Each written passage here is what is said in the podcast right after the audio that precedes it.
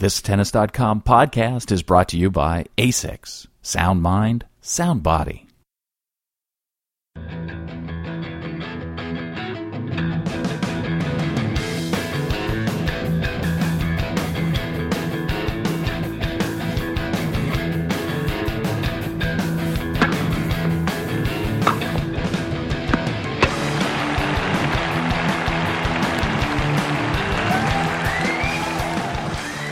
You're listening to the Tennis.com podcast. And here's your host, Ed McGrogan. Hey everyone, Tennis.com podcast here on a Monday. I am Ed McGrogan with senior writers Pete Bodo and Steve Tignor. We're here, start of the Madrid Masters, uh, combined event, going to be going on this week, followed right up by Rome, and then shortly after is the French Open. Uh, we're going to look at that event a little bit. Also, this past weekend, two of the big names in that tournament, Juan Martín del Potro and Novak Djokovic, both won titles. So we're going to hit on both of them right now. We'll start with del Potro. It's a question we've kind of been asking all year: is when is this guy going to get back?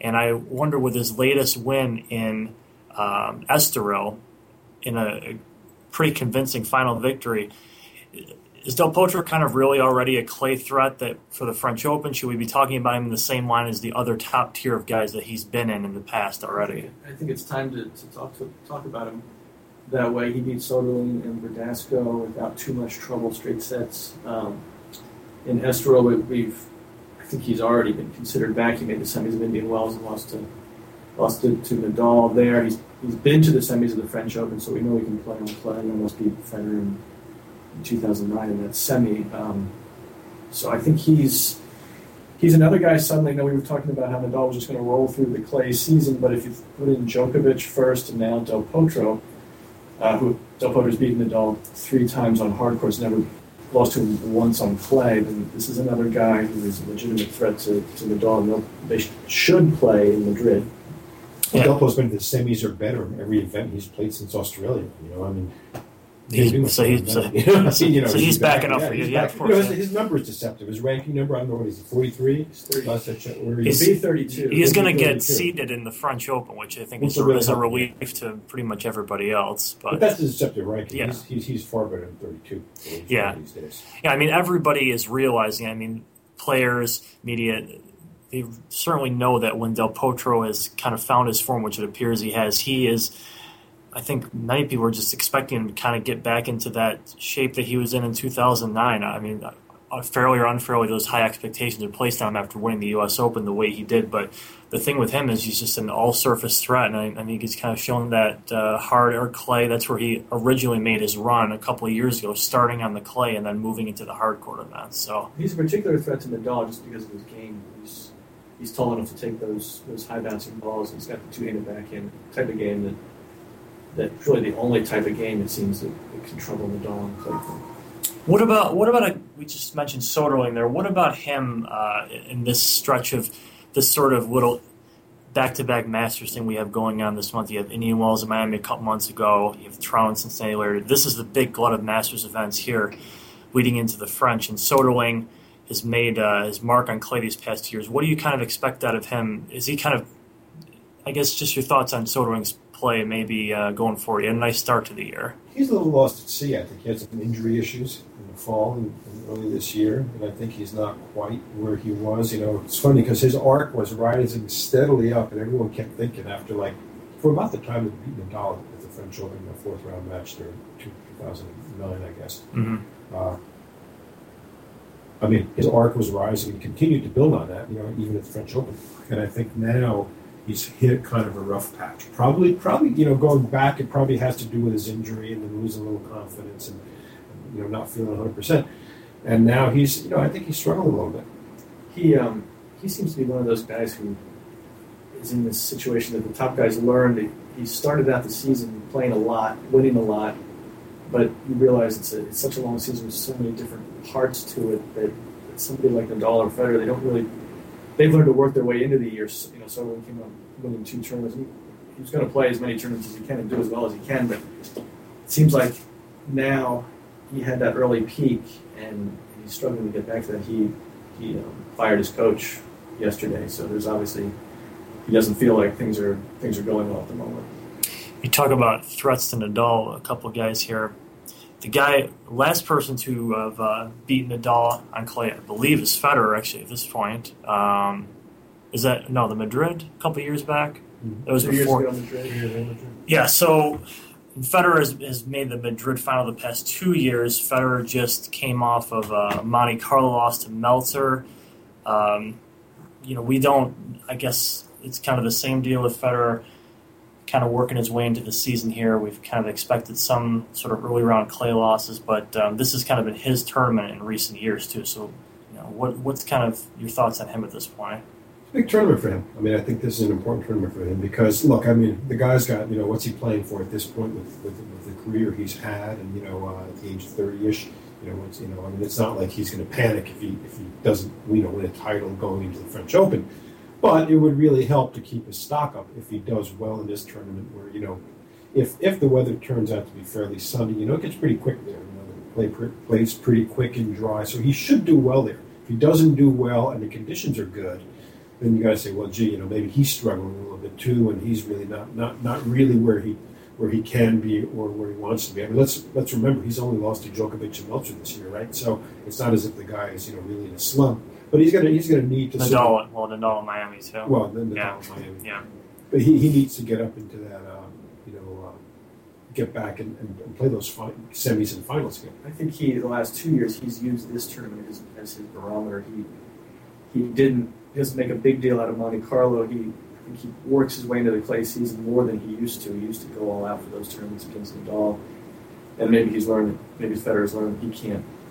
That's just not worth it. His his thing is the French Open, and I'm going to work my way towards that. He's done that again this year. He didn't seem too concerned about losing in Monte Carlo, but this year, so but this year Madrid comes a week earlier. Um, I assume he'll have the same sort of same sort of um, plan to really use this and Rome to get ready for the French Open. So I think it is a big turn because he's reached the finals the last two years.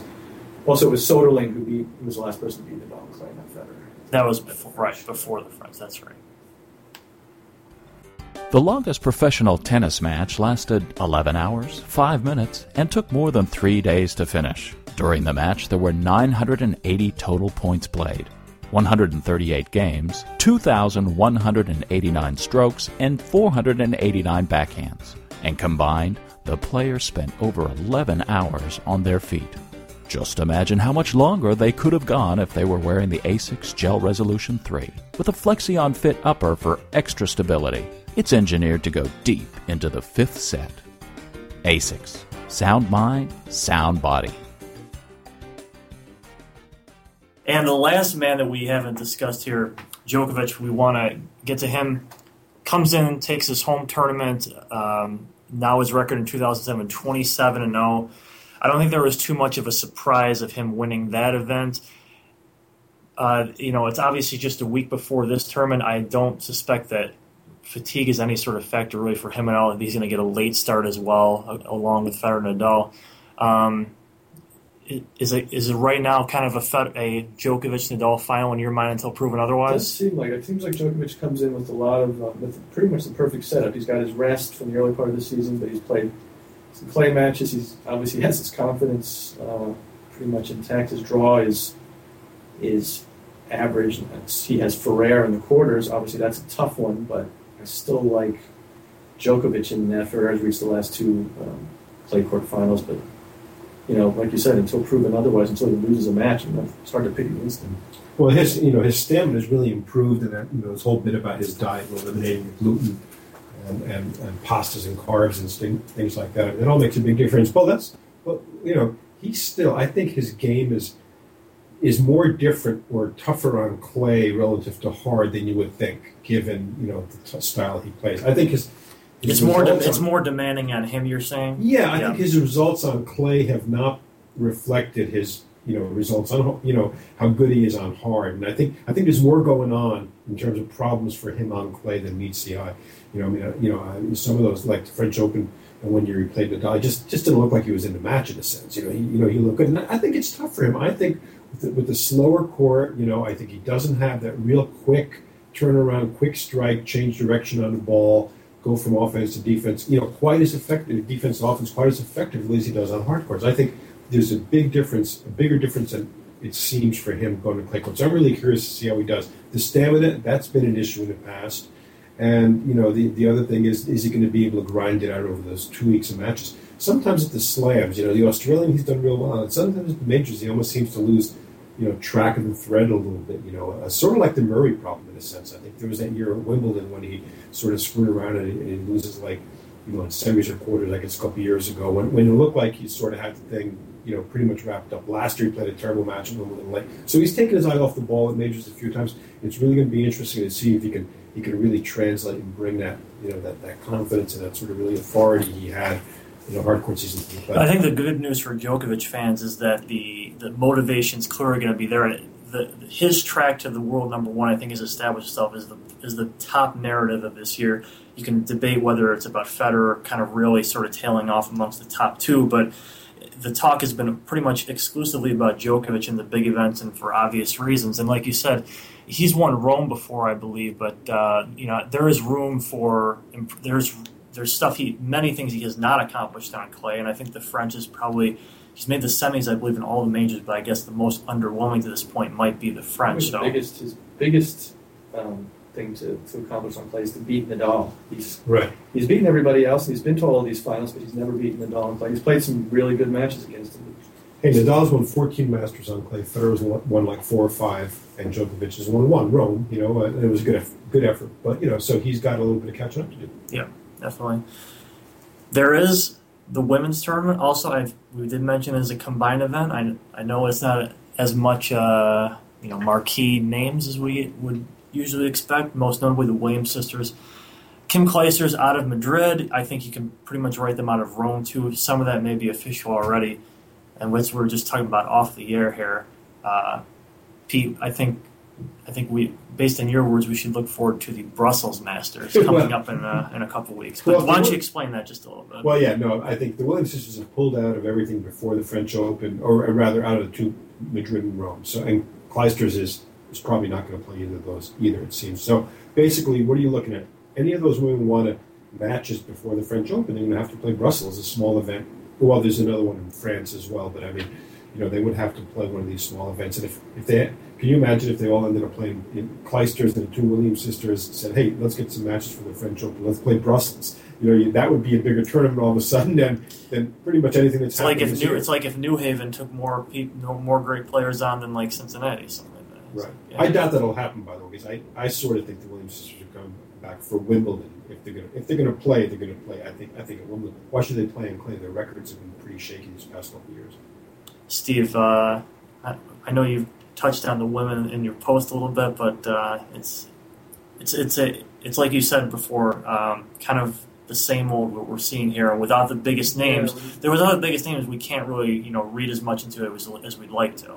Yeah, this is another you know another women's tournament for the for the hardcore fans, which is fine. There's a lot of good players in it, everybody but the but the top names. But it's hard to to judge going forward to the French Open when you you don't see somebody like Clijsters, who, who would be the favorite for it in this tournament, or Serena Williams, who obviously would be be a major contender. You sort of see these this next group, which was they've kept the WTA going this year, but um, but it doesn't feel like a bigger tournament than than say Stuttgart. Yeah, I think it's a good example. Yeah. Do you think there's any chance that um, that Justine Henin retires again? Maybe she'll go to Brussels. exactly. exactly. She made this uh, you know, man, I really shouldn't have pulled the plug again. Yeah, well, the Kim Slam, like we said, the the possibility that has, but that's kind of fallen by the wayside now that we've. She not not that it couldn't happen, but we're saying like you're saying here, without her and in the picture, it's just a harder thing to discuss. Wait, did you say Kim Slam? Yes, the, yes. Kim Slam. Interesting idea, the Kim Slam. Yes. Half, starts it here. Yeah, half we're halfway through, and, we're halfway through. and we've barely even we barely she, she, she should do well. In, I mean, she wants she wants to win that tournament more than any other, but she obviously it's a matter of whether she can play it. If there's any matches to be played before the French Open, so we'll see how that happens. Thanks again for listening. For Pete, Steve, I'm Ed McGrogan. Tennis.com.